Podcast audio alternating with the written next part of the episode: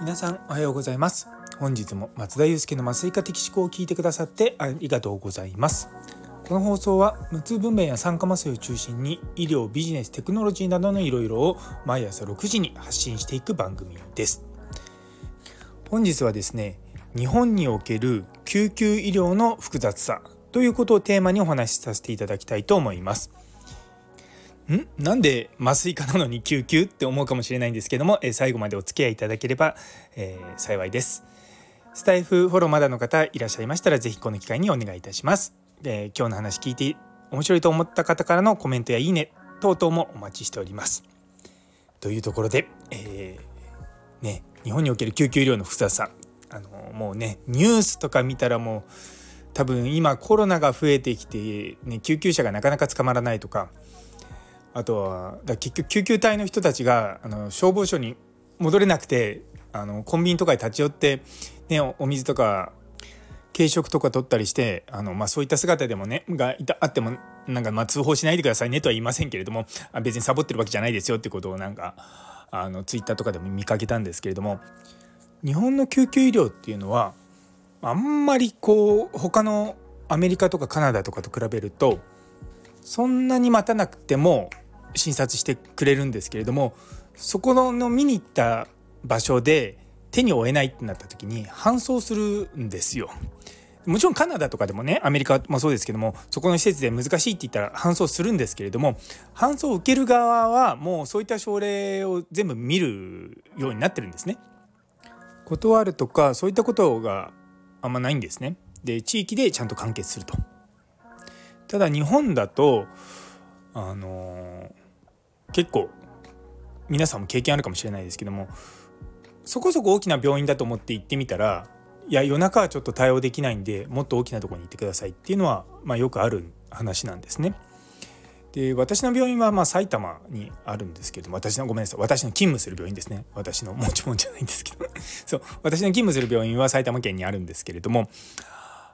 たまになんですがあの他の県からとか場合によって都の方から患者さんが運ばれてくることがあるんですよ。で、まあ、特に私なんかまあもう10年以上前ですけれども東京の病院とかでも働いてた時にあったのは夜中にあの緊急で手術をしてたりとかするとですねもう救急部の方に連絡が行って今緊急で手術してるのであの手術になりそうな方は断ってくださいっていうのがあるんですね。俗に言う救急ストップってやつなんですけれどもでそういったのがあるとですねあの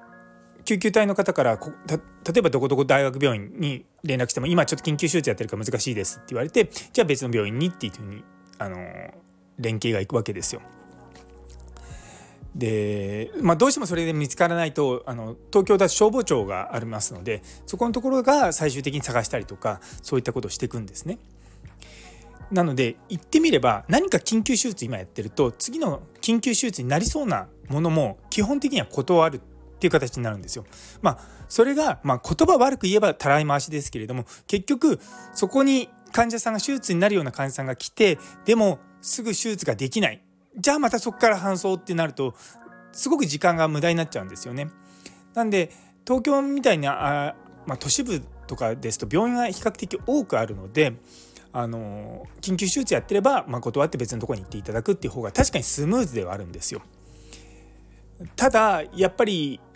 その手術の難しさその緊急でやらなきゃいけない手術の難しさとかあとまあそのこの麻酔科とかそれ重症になってくるとやっぱりの集中治療室とか ICU とかねそういったところも空きがあるかどうかっていうところが総合的に判断されていくと結構夜中にこう搬送できる病院っていうのが限られてくるんですよね。で私が普段勤務するその埼玉医大の総合医療センターっていうのはもう関東随一と言っていいぐらいの あの高度救急救命センターでドクターヘリがあってそう高度周産期センターって言ってあの妊婦さんも見ますっていうもうなんか急性期医療のなんか塊みたいな病院なんですね。で ICU もその救命の先生たちの見てるその救急の ICU とあと麻酔科が見てる術後とかあと内科系の ICU とあと小児の ICU もあるんですよ。なんでどんな休館が来ても基本的にこう受け入れられる体制ではあるんですね。でまた東京と違ってそんなに病床もカツカツなわけではないので、まあ、比較的ゆとりがあると。なんで、まあ、夜中に緊急とか来てもま受け入れできますしそもそもうちの病院のポリシーとしてはあの断らない救急っていうのがあるのでもうひっきりなしに休館来るんですよ。あの当直の時なは本当に麻酔をしてて麻酔あこの手術終わったら少し休めるかなと思うと「すいません次の緊急手術が」って言って別の科の先生から連絡が来たりとかするんですね。あの私東京から来た時マジかよこの病院って思うぐらいあの大変だと思ってたんですけど今はもう、まあ、かなり慣れてきたっていうのもあるしあのいいんですけどもでも実はその後カナダに行ったらカナダの病院も全く同じ構造してたんですよ。もうひっきりなしに休館来てでまあ時間になったら帰れるみたいな感じなんですけれどもどんどんどんどん休館がこう積み上げられていくっていうような感じなんですね。なんで一つ一つこうあの麻酔をして手術をしてっていうような感じなんですけれどもでやっぱりこう東京とかそういったいわゆるネットワークを組んでやってるところっていうのは確かにあのスムーズに行く時は行くんですけども本当に行かない時は全然ダメって言い方変なんですけどもあの回ってないんですよね。で以前多分うちの救急の先生たちがおっしゃってたのがなんか都内で100件ぐらいのクリニあの病院とかであのなかなかこう受け入れられないっていうふうに言われて、まあ、都内からうちに来たみたいな方がいらっしゃったりとかそれはもちろん患者さん重症だったりとかすると思うんですけども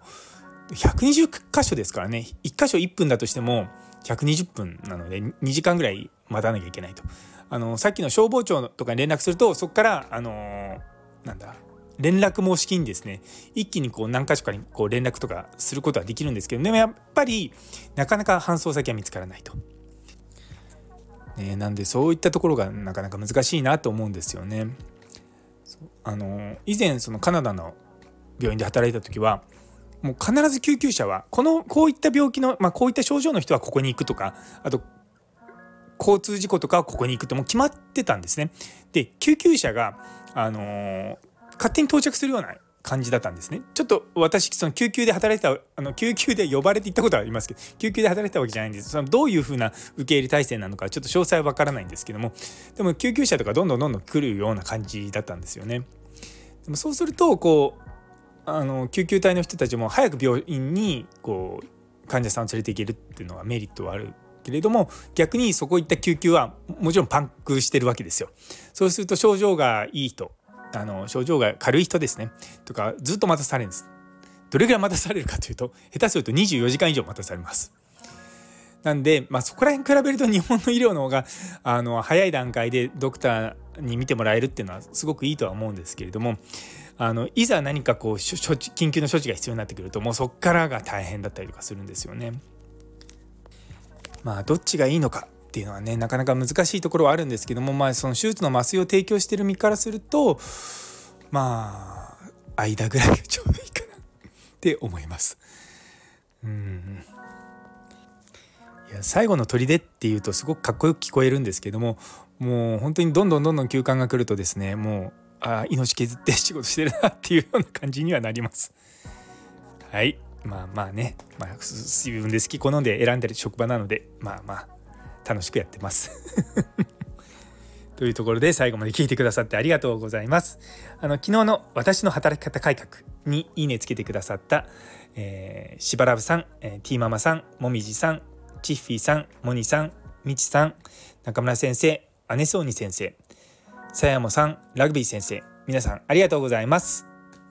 それでは皆様にとって今日という一日が素敵な一日になりますように。それではまた明日。